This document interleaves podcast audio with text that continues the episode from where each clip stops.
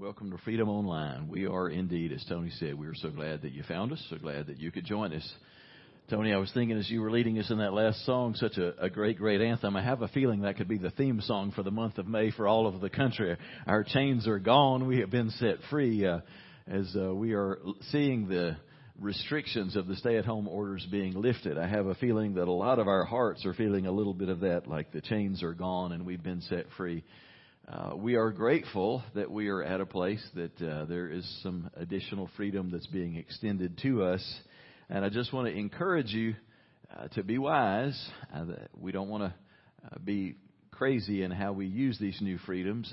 We are very glad to say that so far as we know, the, the Freedom Church family has remained healthy throughout this entire season, and we want to see it stay that way. So please do stay in touch with us. Let us know how you're doing but please stay on the safe side of things. Let's not uh, go crazy as things begin to open back up.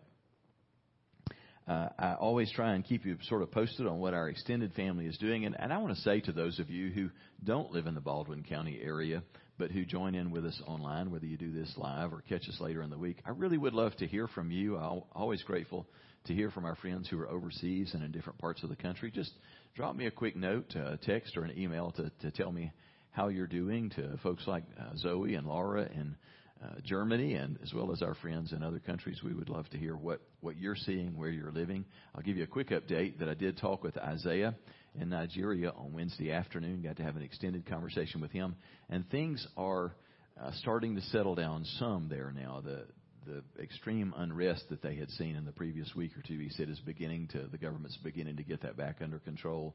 They can see some light at the end of the tunnel in terms of they're probably a couple of weeks away from the end of their stay-at-home order, and so they're excited about that and feeling a, a, quite a bit of relief. So anyway, good good news from Nigeria. Continue to remember them in prayer. We are in a series right now that uh, is about how we get through the hard stuff, how we get through the hard seasons of life. And today we're going to be in Genesis chapter 32. If you've got your Bibles, I'm going to invite you to turn there with me. What we're going to talk about today is those times in life where life is particularly a struggle, where it just does not seem to make much sense. Wouldn't you agree that life really is a struggle? And that there are certain seasons of life where it's way more of a struggle than at other times. And I, we probably would all agree that the current season that we're in is a real season of struggle. We're ready to be out of this. We're ready to be done with it. And unfortunately, we've probably got a year or two of struggle with this particular season still ahead of us. But the truth of the matter is we struggle in a lot of different ways. The Lord made it clear all the way back to Genesis 3 that because of the fall, He said, you're going to have struggles in life. And we struggle with a lot of different things. We struggle with the people around us. We struggle in relationships. We struggle with ourselves and our own internal issues, but we also struggle with God. And today we're going to talk about all three of those, and we're going to talk about how when you're in the most chaotic seasons where life just does not seem to make sense, how you struggle through those and come out being blessed instead of, instead of being overwhelmed by those. And the character that we're going to be talking about today is Jacob the son of Isaac, the grandson of Abraham. And he certainly is a great picture for us of what it's like to struggle with God and uh, in some really interesting and unique ways. Uh, Jacob definitely struggled with other people. I said that's that's the first obvious area that we struggle. Well, he definitely did that in spades. From the time he was in his mother's womb, the scripture says that he and his twin brother Esau were wrestling with each other, and the Lord spoke prophetically about that and said, "It is two nations and one one mother's womb that are wrestling with each other. And throughout his growing up years, he struggled with his relationship with his brother. He ended up struggling with his relationship with what would become his in laws, particularly with his father in law. He ended up with two wives, and did he evermore struggle immensely with uh, the relationships that he had there? And by the way, I know that at times people will say some kind of silly things and try and defend it by saying, well, it's in the Bible. Like polygamy is in the Bible or slavery is in the Bible, so it must not be wrong let's remember that there are a lot of things that are in the Bible that God doesn't endorse, that God says explicitly that they're not how it's supposed to be. I mean, rape and, and murder are in the Bible too, and God's not in favor of those. God was never in favor of polygamy, but there were a lot of people who were guilty of it. Jacob was, and he suffered as a result. If you ever wonder what that would look like in life, read Genesis 30 and you'll get a good picture. But he struggled with his wives, he struggled with his in laws, and he struggled with his children. Very dysfunctional family. He had favorites among his 12 sons and, and others that he wasn't so crazy about. So he struggled with people. He struggled with himself, and we struggle with ourselves. You know, we, we want to think. Wouldn't you love to just feel like that all the problems that you have in life, it's because of the people around you. It's because of your husband or your wife or your kids or your, your parents or your siblings. But the truth of the matter is the bigger struggles we have are because of what we carry. We have insecurities and anxieties. We have hurts and, and hang-ups and, and addictions and compulsions that drive us. And Jacob certainly had those kinds of issues. He was a, a liar and a deceiver and a manipulator and, and at times just a runner. He would run away from his problems. He had had struggles inside of himself. And one of the the passages from the New Testament that so many people love because they identify with it so naturally. In fact, it is the probably more than any other passage in uh, the 13 books that Paul wrote. is the one that gives us the the best glimpse at just the humanity of Paul because he comes across as such a, a super apostle, such a, a strong follower of Christ. But in Romans 7, you hear his struggle with himself when he said this, and see if you can identify with these words. He said, I don't really understand myself, for I want to do what is right, but I don't do it. Instead, I do what I hate. I want to do what is good, but I don't. I don't want to do what is wrong, but I do it anyway. And when I want to do what is right, I inevitably do what is wrong. Don't you feel like he's just telling your life story there? How many times do you see yourself clearly moving in a direction that you know isn't the right way and you say, no, that's not where I want to go. I've got to change course. And you still stay on that same road. Paul said, I struggle with what's inside of me. Jacob did. We struggle with those things. But there's a third major struggle that we all have, and ultimately, it is our struggle with God. Now, most of us know that God loves us, and yet we still struggle with the wisdom of God for our lives. And you may not think of it in those terms, but we absolutely do it. I mean, think about some of the ways that we do struggle with God and, and wrestle with whether or not God's wisdom really applies to us. I mean, here's a common one in our culture. We know that, that the Word of God says God's standard for us is that when you're in a love relationship, that you save sex until you're married, and that's an absolute. That sex is to be saved for the marriage bed. And yet, we get in a relationship and we question the wisdom of God for us, and we think, well, but we really love each other and we're really committed to each other. So I don't know that God's wisdom applies in our situation. And so we wrestle with God and we choose our own way. Or consider your finances. We know what the Word of God says. It teaches us that the first tenth is a divine portion of all that we receive. And so we're to give that back to God as a tithe. That, that's something that we don't get to figure out what we do with it. It's to be presented as a part of our worship in the place where we worship. The other 90%, we can do what we want to with that. We can use it to help others. We can buy our groceries with it, pay our rent, save, go on a vacation, but the first 10% belongs to God. We understand that from the Word. That is the wisdom of God. And yet, we question whether God's wisdom really applies to us because, you know, these are lean times. This is a pandemic. A lot of people aren't able to work. Would it really be wise to continue to give God 10%? And so we wind up wrestling with God over all kinds of issues related to career and relationships and future plans does God's wisdom really apply to us? So we wrestle with God, and Jacob absolutely did that. Hosea 12:3 says this: "As a man, Jacob struggled with God, and don't we all?" But here's the peculiar thing about Jacob and his his struggle with God, his wrestling with God. The passage that we're going to look at today is unlike any other passage in all the Bible because Jacob literally, physically wrestled with God. And there's a major lesson for us in this. We're going to look at a passage where the Lord Jesus apparently appears in the flesh and has a wrestling match with Jacob. And there's some profound stuff that takes place there. And so we're going to use Jacob's wrestling match as a, and what happens in that as an opportunity for us to learn how we wrestle through the most difficult seasons of life. So first of all, let me just summarize quickly for you Jacob's story. Jacob, as I said, was the son of Isaac and the, the grandson of Abraham. He's one of the patriarchs. When, when the people of God would identify the, the one true God whom they serve, they would say, the God of Abraham, Isaac, and Jacob. It's that Jacob.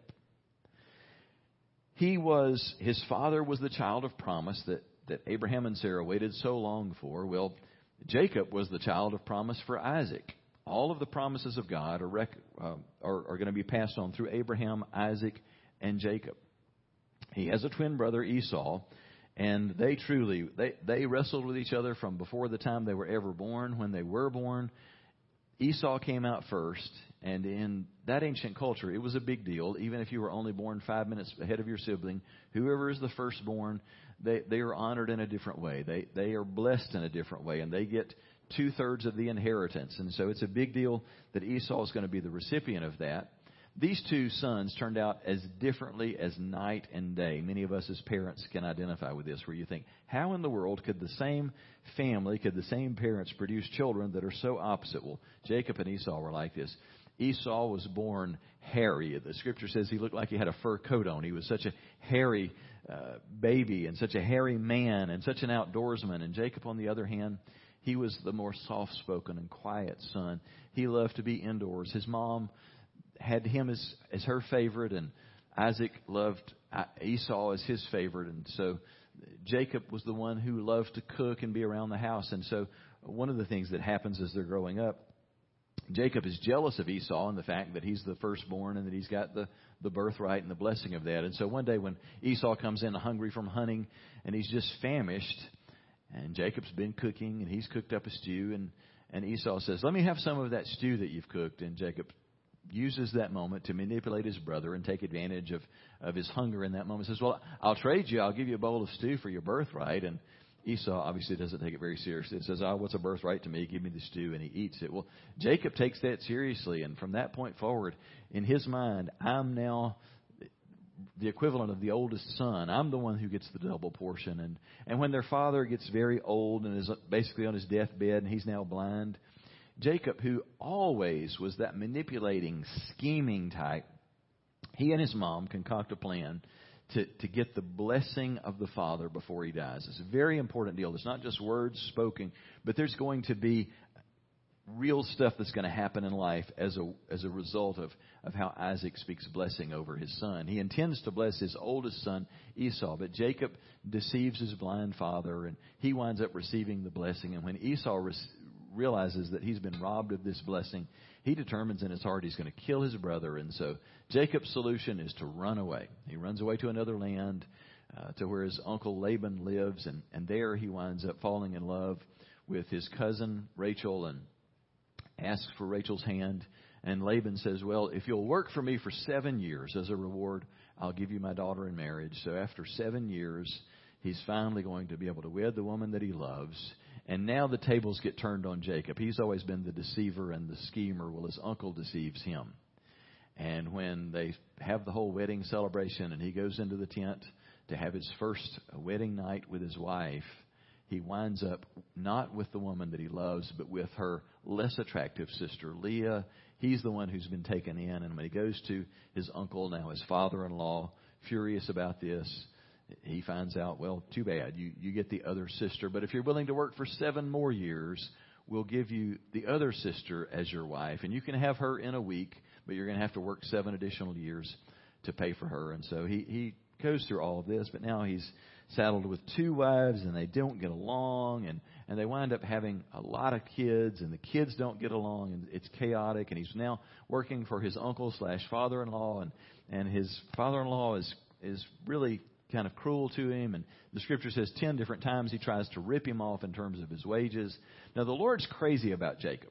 The thing that is just so clear in the old and new testament is that god just had a particular love for Jacob. In spite of his scheming, his lying, his deceiving, God loved and blessed Jacob. And no matter what his father in law did to try and mistreat him or to swindle him, God just continued to show favor and cause his wealth and his, his flocks and herds to, to expand. But finally, after 20 years of living in this foreign land and working for his father in law, Jacob has had enough, and the Lord gives a word to Jacob that it's time to return home. But Jacob doesn't do this above board. He doesn't go to his father in law and say, Hey, I need to let you know I'm not going to be working for you. I'm going to take your daughters, my wives, and, and your grandkids and we're going to return to our homeland. No, he, he does his usual MO and, and so he's deceptive and he sneaks around and, and when his father-in-law is distracted, he takes his kids and his wives and their their wealth and their flocks, and they scurry, headed back for their homeland. And a few days later, when his father in law finds this out, he goes in a hot pursuit, chases them down in the desert, and there's this whole conflict that might have cost Jacob his life if not for the fact that the Lord intervened. And on the night before Laban overtakes Jacob, he basically says to Laban, You don't lay a hand on him. This is my, my man. This is my favored child, and so you, you leave him alone. And so there's just this awkward confrontation there, and Jacob and his wives and kids and, and their flocks and servants managed to get away from this. But now, as they're getting closer and closer to home, the reality is setting in for Jacob. I'm having to, having to go back now and face my brother who I have not seen in 20 years. And the last time I saw Esau, he was so angry at me that he was determined to take my life, and we've had no contact since then. So I have no way of knowing if his heart has changed at all. So he sends a spy ahead. This is what a manipulator would do to go and scout things out and to give the advance word that Jacob is coming and to see how Esau responds. Well, Esau immediately calls together 400 men who are under him. And they come marching out this is while Jacob's still several days away. They come marching out to meet Jacob. And so the spy comes scurrying back to Jacob and says, Oh, bad news, boss. Esau heard that you're coming, and he has now marshaled 400 men. It looks like a small army coming out to meet you. And Jacob is in a panic. What am I going to do? Obviously, Esau has, has just been nursing a grudge for 20 years, and he's come now to kill me. And obviously, with 400 men, to kill my servants, my wives, my kids this is going to be a bloodbath. And so Jacob's trying to figure out how can I take control of this situation. And he comes up with the idea, maybe I can bribe him. I'll send him gifts. And so he starts pulling animals out of each of his different uh, herds of different types of animals, and he'll send a servant with each little flock and say, "Take this to Esau." And when you meet him, say, "This is is from uh, my lord Jacob. He brings this as a gift to you." And so he sends him all of these gifts, and yet still Esau continues marching forward with his 400 men, and Jacob is just in in agony, wondering what's going to happen. Is he about to lose his life? And so he finally gets to the place that they reach the Jabbok River, and in desperation, at the last minute, knowing that he's going to face his brother and these 400 men the next day, he has his family, both of his wives, all of his children, his servants, and flocks, cross the ford in the river, get to the far side, and Jacob remains alone. I guess he's thinking at this point, maybe my brother will settle for just killing me and my family. Maybe they can escape. And so Jacob spends a night alone, the only one on this side of the river, waiting for kind of judgment day to come the next day. And that's what we read about in Genesis 32. We're going to just pick up in verse 23 at that point in the story where it says Jacob sent his family across the Jabbok River, but he stayed behind alone. And that night, a man came and wrestled with him until daybreak. The translation I'm reading, the word man is capitalized because it's not a human. It is God in human form. Apparently, the Lord Jesus himself has appeared. As we're going to find out later in the passage, Jacob makes it clear that it is God himself that he has wrestled with and seen face to face. And when the man saw that he wasn't winning the struggle, he hit Jacob on the hip, and it was thrown out of joint. And the man said, Let me go, daylight is coming. Jacob said, I won't let you go until you bless me. Now, this is a strange scene unlike anything else we've seen in all of the scriptures. Jacob is having a wrestling match with Jesus. Can you just begin to fathom that? I mean, th- this takes the cake on anything UFC has ever produced. I mean, can you just imagine Jesus getting an armbar on you? Jesus putting a rear naked choke on you? I mean, who, who's going to be able to out wrestle Jesus? And yet Jacob wrestles all night long with Jesus until daybreak. It is an unwinnable fight. Wouldn't you agree with that? I mean, you get face to face, toe to toe with Jesus, and you're going to pin Jesus. Some of us are living living in a place right now where you feel like you're wrestling with something that's an unwinnable situation. Maybe it's a a habit that you can't conquer and you feel like it's just completely conquered you. Maybe it's a marriage that you feel like has just died and there's no hope for it and you don't know where to turn. Maybe it's a sickness. Maybe it's a disability that you feel like you're going to be stuck with for the rest of your life. Maybe you feel like that you're in a, an unwinnable situation. What do you do with that? And what on earth is going on in this story that we're reading? What can we learn from that? Well, I'll tell you in the story what I believe is happening.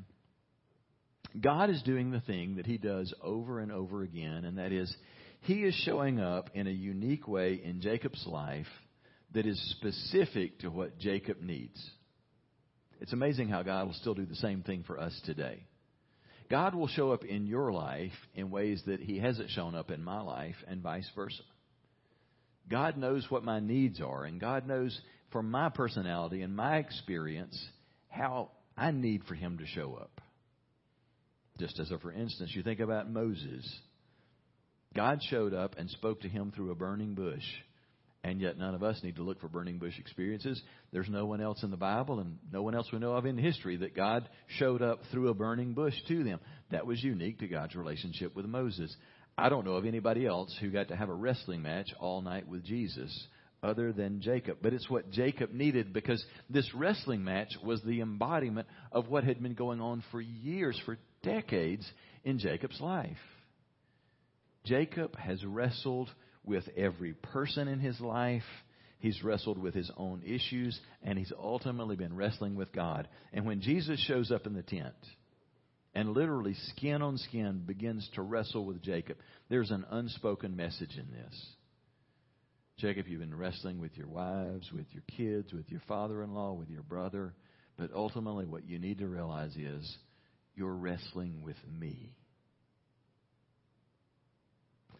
When I was in middle school and high school, one of the more unusual experiences that I had is the, the coach that I had there.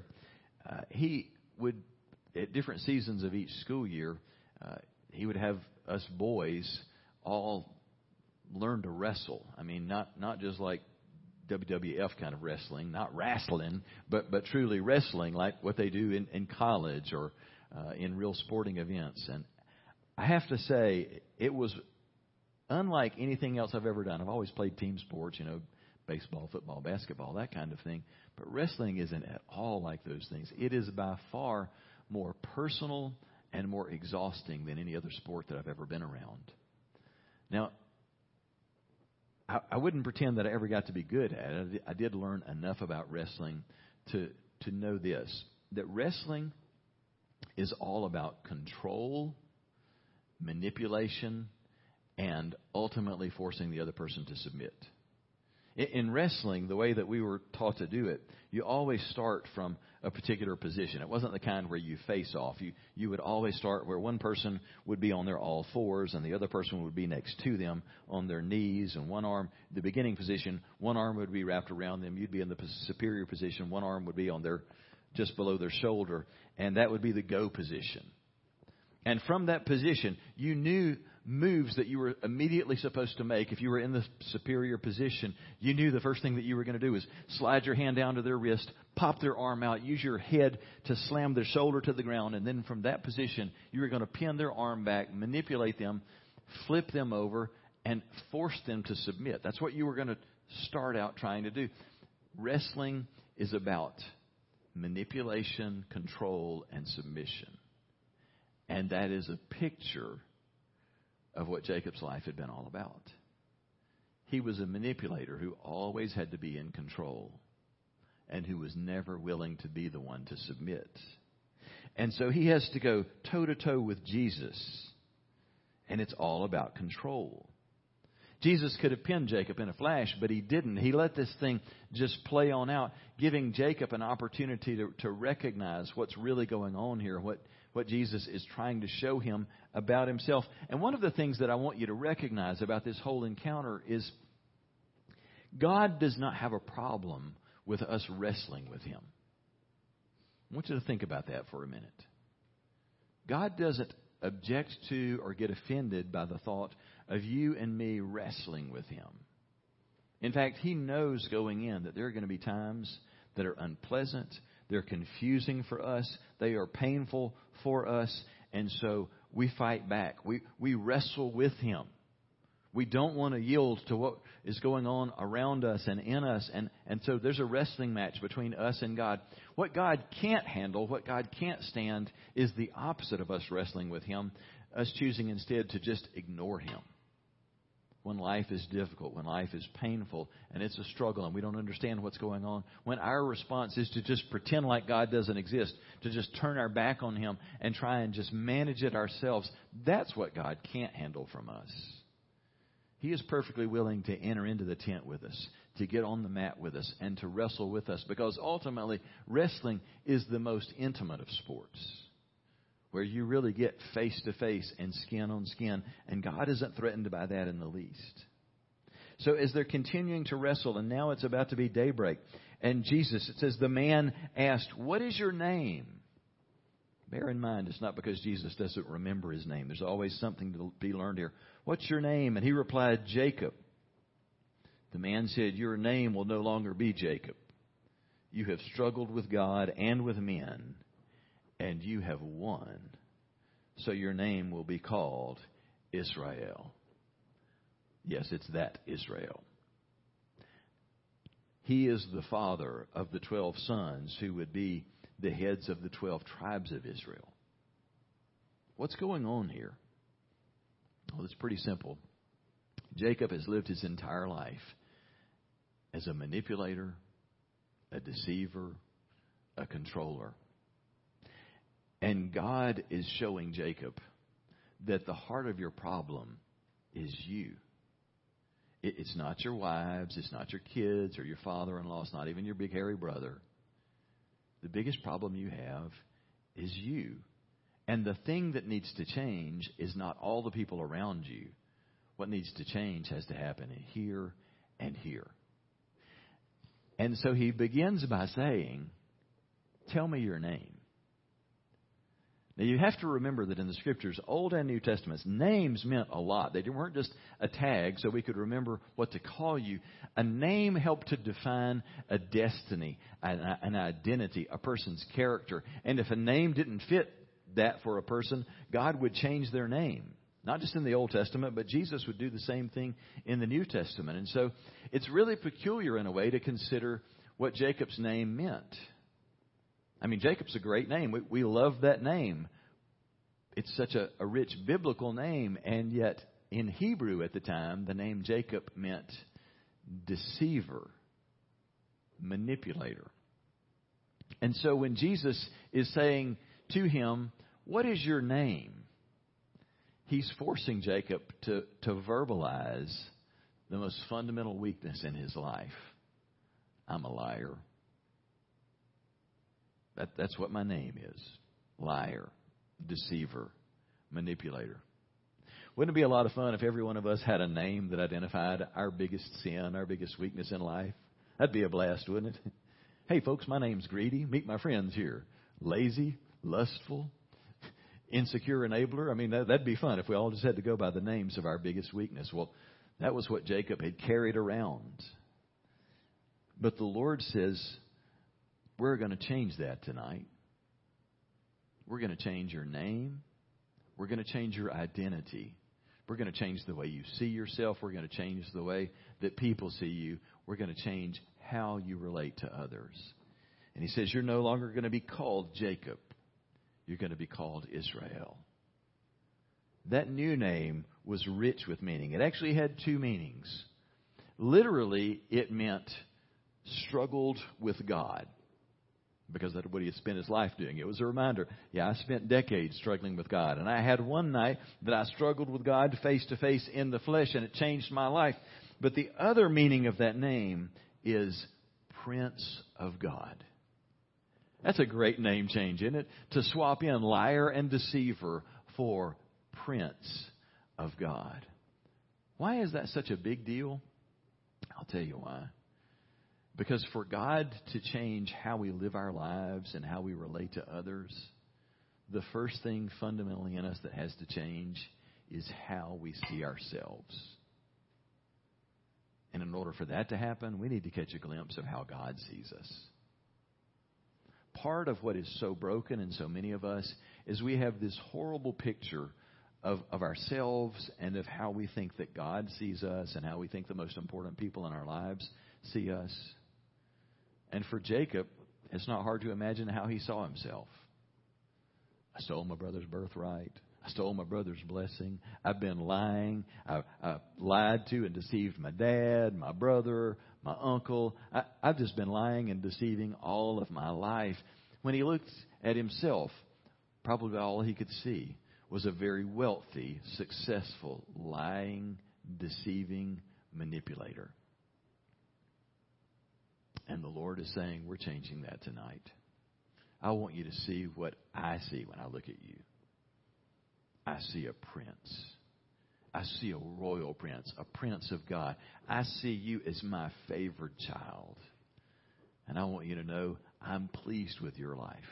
I'm not mad at you that you've wrestled with me. In fact, I'm giving you a name that acknowledges the fact you've wrestled with men, you've wrestled with God, but you have overcome. You've overcome your greatest brokenness, your need to be in control of people and situations. You've wrestled with me in this, but you have come out of it. Tonight is the night that changes your life. And you'll be a different man as a result of that. It goes on to say in the next verse, then God blessed him there. That's what he was holding on for. Isn't that a strange change that's taken place in this wrestling match? He, Jacob goes from resisting Jesus to wanting to overcome and overpower Jesus to now Jesus is saying, I'm fixing to leave. Daylight has come and this is not ending. So I'm about to go. And all of a sudden it shifts and now Jacob is no longer trying to pin Jesus and take control. He's just trying to hold on and say, don't leave me. Please don't leave me. Don't go if you've got to go. Please don't go without blessing me. So God blessed him there, and Jacob called the place Peniel, saying, It is because I saw God face to face, and yet my life was spared. That, that name of that, that he gave to that place, Peniel, means face of God. Part of why this is such an important story for us is because it's the embodiment of what's going on with us. So many of us have struggled immensely with needing to be in control. And we've been willing to manipulate or deceive or just outright lie. We just won't give up control. We've been wrestling with God. And in this passage, we learn a lot about how to wrestle with God and end up blessed. And so I want to just share in the next just few minutes four things that we learn from Jacob in his wrestling match with God and from the scriptures as a whole about how to wrestle with God and get blessed instead of be crushed by the circumstances. The first thing is this be honest with God about whatever you think is unfair or painful in your life. When we talk about seasons of struggle, there's usually things going on in us or around us that just do not make sense. And so many times we get frustrated and exhausted by that, and we get aggravated at God because we don't understand why these things are happening to us and why we're not getting relief and why when we pray about it, nothing seems to be happening in our favor. And so one of the best things that you can do as you wrestle with God in these times is just be candid and honest and tell God what, what bothers you and what doesn't seem right about that. One of the greatest examples in Scripture is in Job 13. I mean, is there anybody else in all of the Bible other than Jesus who is dealt a hand that feels so unfair and, and just unjust? Job hasn't done anything wrong. In fact, he's living his life so well that God himself says to Satan, Hey, have you noticed my servant Job? He's faithful to me in all of his ways. And as a result of that, he goes through a season of testing that costs him all of his flocks and his wealth, the lives of all of his children and all but three of his servants, and it cost him his health. He is in agony because he's covered in boils. He is absolutely miserable. And the three friends who have shown up to comfort him initially, given a little bit of time, they start trying to figure this out and they decide, must be your fault that you're going through so much suffering. How did you sin and bring this on yourself? And they've become a source of, of misery in his life. And so finally, in Job 13, Job just says, I've got to talk with God about this because Life is too hard. and it doesn't make sense. And I need some answers. And so in Job 13, verses 15 and following, Job says, God might kill me, but I have no other hope. I am going to argue my case with him. And so he does just that. And to the Lord he says, Tell me what I've done wrong. Show me my rebellion and my sin. Why do you turn away from me? Why do you treat me as your enemy? What do you hear in that? I just hear a man being honest with God. A man who is wrestling, not wrestling in rebellion, but just getting honest God, I'm not going to just sit back and offer real spiritual sounding prayers. I've just got to tell you, I hate where I am. I don't understand it. If I did something to deserve this, I need you to show me what it is because I don't get it. What is going on, God? That's what Job is doing. I'm convinced most Christians don't have any idea that that this is something that we can do, that something that's invited, that, that it would be appropriate. We feel like it's wrong and yet, this type of prayer is actually one of the most common prayers in the Bible. Last Sunday, I talked about how prayers of lament comprise 65 of the 150 Psalms, where desperate men are just crying out to God honestly like this. A great example is David in Psalm 13. He is the author of many of these prayers of complaint. Listen to this one and see if you can't identify with it now or at some past time in your life. He says, How long will you forget me, Lord? Will you forget me forever? How long will you refuse to accept me? How long must I wonder if you have forgotten me? How long must I feel this sadness in my heart? How long will my enemy win against me? Lord my God, look at me and give me an answer. Make me feel strong again, or I will die. If that happens, my enemy will say I beat him. He'll be so happy that he won.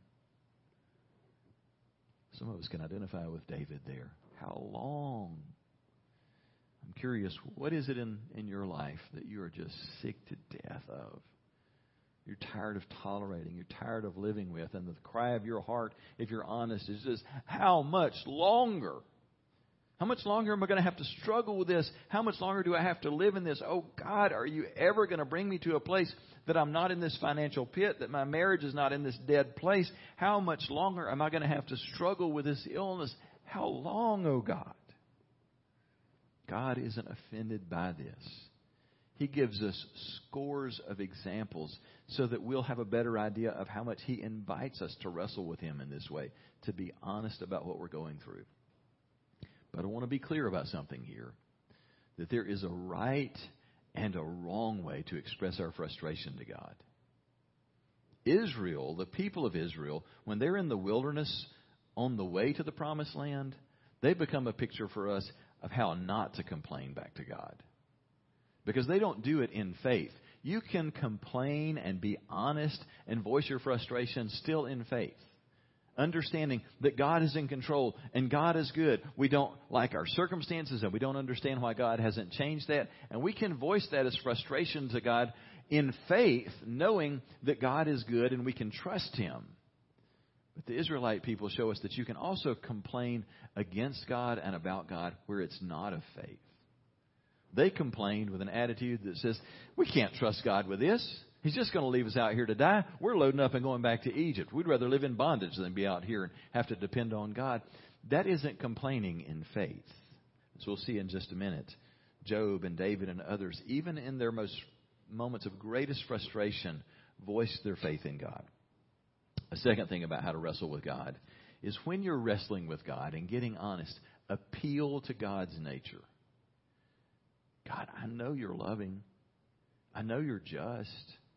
I know you're compassionate. I know you're righteous. I know you're patient. Appeal to his character even as you bring your issues before God. Lord, I know you're generous, and yet I'm in desperate need. I'm out of a job in the middle of this pandemic, and I don't know how I'm going to feed my family or pay the, the mortgage or the rent. God, I don't know how I'm going to get through. I know you're generous, but I don't know if you're paying attention to my situation over here. I'm in pain. God, we've longed for so many years to have a child, and now we're being told we're never going to be able to have a child. I'm so tired of being sick, God, and I know that you love to heal, that it's in your nature to heal, it's in your nature to give, and yet I'm still sick, or the person that I care about so much is still sick. I'm still lonely. Appeal to God's nature. Jeremiah gives us a great example of this in Jeremiah 12 when he says, You are always righteous, Lord, when I bring a case before you. So he's appealing to God's justice and righteousness. Yet I would speak with you about your justice. Why does the way of the wicked prosper? Why do all the faithless live at ease? He's asking, asking good questions. Haven't there been times that you've looked around you and just felt like, why is my life such a struggle? And other people who don't honor the Lord, who don't seek to serve the Lord, and they're just fat and, and happy, they're healthy, they've got plenty of money, their kids are doing great. How is it that they're doing so well and I'm suffering when I'm trying to serve you, God? I know you're righteous, I know you're just, but I need help. Abraham used the same kind of appeal whenever he was pleading for God, when God had made it clear that he was about to destroy Sodom and Gomorrah. And he appeals to God saying, I know because of your justice and your love that if there are 50 righteous people, that you wouldn't treat righteous people the same way that you would ungodly people. And so I know, God, that, I, that surely you wouldn't want to kill 50 righteous people. Moses does essentially the same thing in Exodus 32 when God is so sick of the rebellion of his people that he says, Moses, I'm going to kill them all. And I'm going to start over with you. I'll give you a family, and we'll create a nation out of that. I'm going to just do away with him. And Moses says, Lord, remember your love. Remember how much you loved Abraham and Isaac and Jacob. You remember how dear they were to you. Because of your promises to them and your love for them, show kindness to their descendants. And so it says the Lord relented as Moses reminded him of his love for the patriarchs. So appeal to God's nature as you wrestle with the, the difficult situations in your life. And then the third thing that we do as we wrestle with God is remind God of what He said. You know, I didn't always get things right as a parent with my kids. I tried, but I didn't always get it right. But I can tell you this I was careful not to lie to my kids. And if I told them that we were going to do something, like if I said, we're going to go to the beach this year, we're going to find a way, we will take a trip to the beach. That was one of our, our things was we would do our best to get to the beach. We lived in Tuscaloosa and sometimes that was really hard to do. And so if it looked like the year's going to pass and we're not going to make it there, if they said, you promised we were going to go to the beach, then we were going to get to the beach. If we had to go camp in a tent on the beach, we were going to do it because I wasn't going to break a promise to my kids, well, God is a much better father than I am or any of you are, and God is not going to fail to live up to his promises. So it's important for us to know what God has promised to us. Jacob makes this kind of appeal in Genesis 32 when he prays, "O God of my father Abraham and uh, of my grandfather Abraham and of my father Isaac, you told me to return to my land and to my relatives, and you promised to treat me kindly. You hear what he's doing there? He's just being honest. God, I didn't dream this up. You're the one who led me to, to leave Laban and the place that had been home for 20 years to go back to the homeland, which seemed kind of dangerous. But you told me to do it. And you said that you would treat me kindly if I do that. Now, I'm not worthy of your faithfulness and unfailing love, but, oh Lord, please rescue me from my brother Esau. I'm afraid that he's going to kill me. But you promised to treat me kindly and to multiply my descendants. You'd be amazed how many times in the scriptures that this is what great men and women of faith have done to just go back to God and have honest conversation and say, Lord, I want to just tell you, I'm holding on to your promise, but I'm also reminding you of what you said. Sometimes in prayer, we need to do that in lean times. Psalm 37:25 has been a, a passage that I have referenced back to again and again, where David says, "I've never seen the righteous forsaken, or their children begging for bread." God, you've promised us that. The righteous aren't going to be forsaken. Our kids are not going to beg for bread. So even though we're in this situation where income has been cut and where things are really shaky for the future, we're calling on you to be faithful to what you've promised. Your word says in Psalm 37 4 that the angel of the Lord encamps around those who fear him and he delivers them. So, God, we're just asking you to be faithful to your word. Would you deliver us from the situation that we find ourselves in? And then the fourth and final thing that we learn about times of wrestling with God is in the midst of that wrestling, be sure to express your faith in God. As I said, Job and David and the examples that I already shared with you, even in their complaint, expressed faith in God. In that same uh, passage in Job 13, verse 15, he says this Though he slay me, yet will I trust him. This is from a man who's watched where his kids have just died, and he's lost his health, he's lost his wealth. So many people around him have died. So this isn't just big talk. He's just declaring, I'm going to be faithful to God, even if it costs me my life. You know, for us, we, we need to have a faith that even in the hardest times, that we can say, you know what, even if the tests come back and say that I've got cancer, I will still trust God. Even if my spouse or my kids have a terrible car accident, I am still going to trust God. If my kids get out of control and they get hooked on drugs or get in a terrible relationship and bad things happen, I still am going to trust God.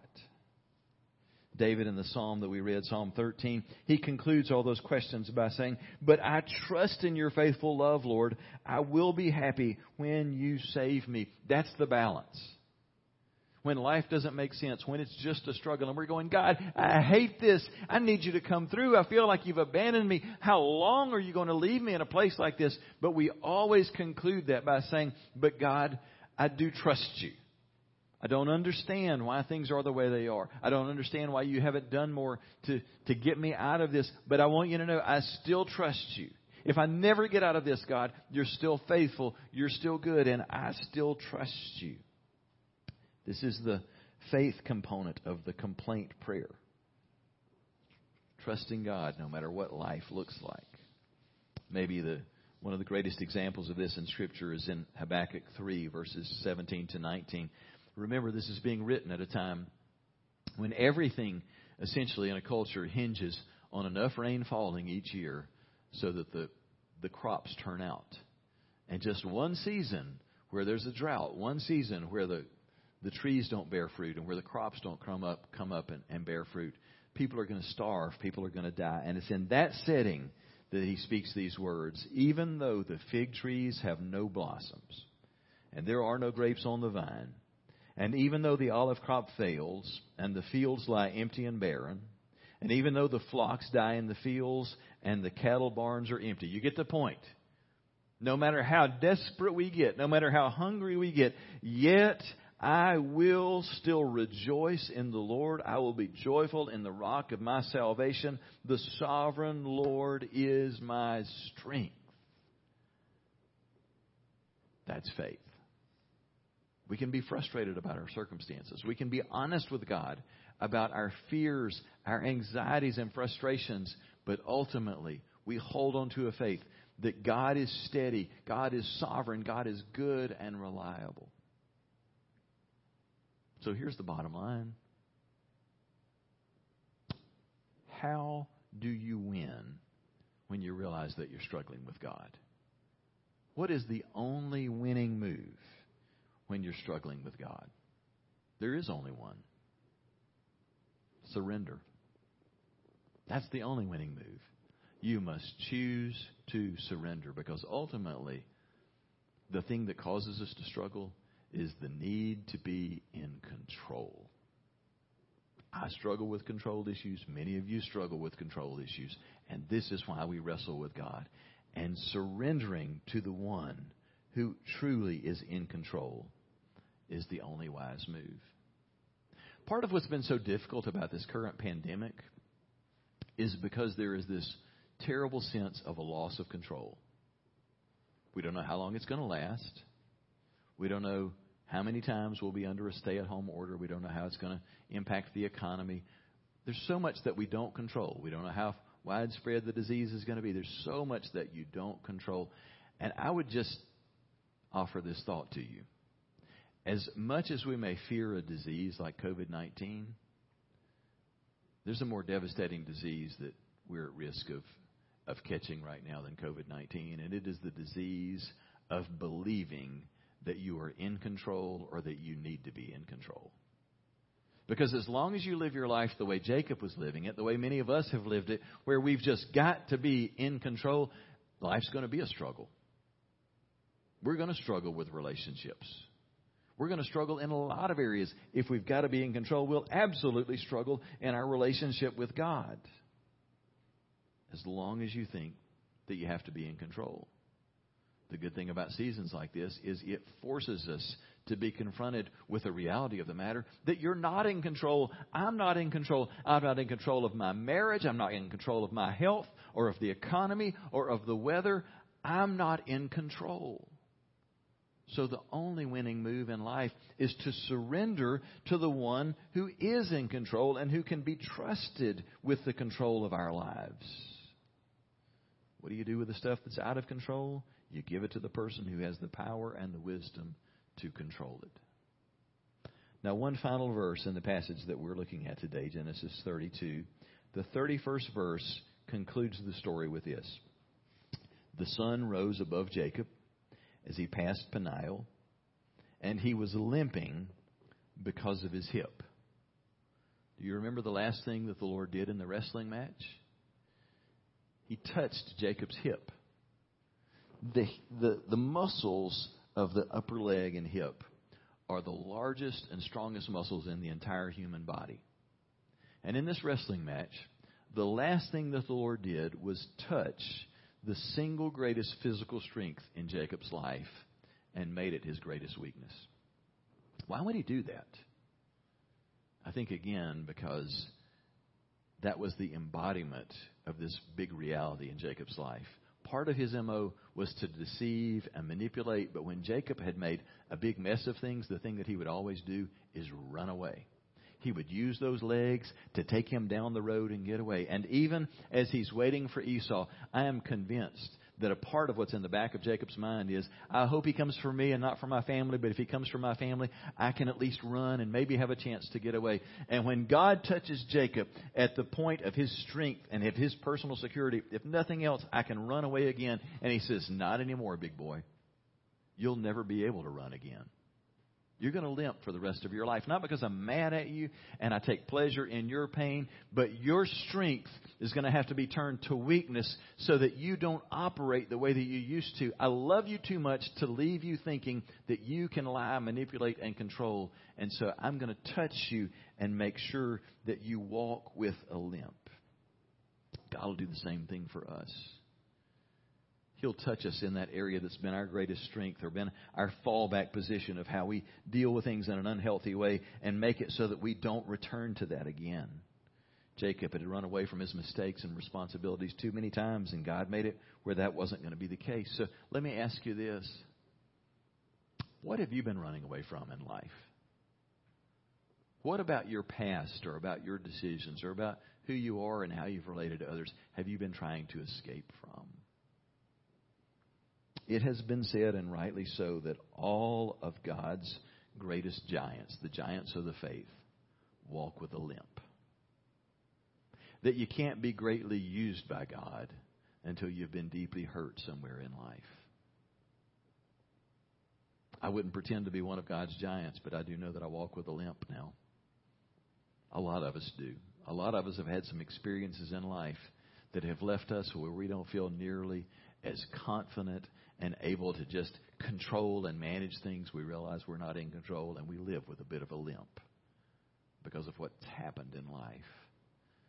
That limp hopefully leaves us at a place of depending on God and not our own strength. Would you join me as we turn to the Lord together in prayer right now? As we do that, I want to invite you to just be very honest with God. I don't know what your personal circumstances are right now, but I, I suspect with God leading us to a passage like this that there are many of you who are watching and listening. This whole control thing has been an issue for some of you. The need to surrender to God is an issue for some. Some of you are living at a place, obviously, that life is a struggle and it is not making sense. And if you're frustrated, frightened, just uncertain about the future, would you just be honest with God in this moment? You don't have to offer up words that I lead you in. Would you just tell God exactly what you're feeling? God, you are good, but life isn't always good or easy, and it doesn't always make sense. We need you. We need you in seasons like what we're in right now. We need you to be an anchor, and you are that. You are good. You are loving. You are always faithful, and you're so patient and tender with us. The world is not tender with us, but you are. God, thank you that we can trust you. If today you realize that you need, maybe for the first time in your life, maybe for the first time in a long time, that you need to, to tap. You need to tap out. You need to submit and say, God, I give. You, you need to be in control in my life because when I'm in control, I make a mess of things. And today I'm tapping. Jacob had to have a night that changed the way that he lived his life, and it can change in a moment of time. Why don't you let today be that kind of defining moment in your life?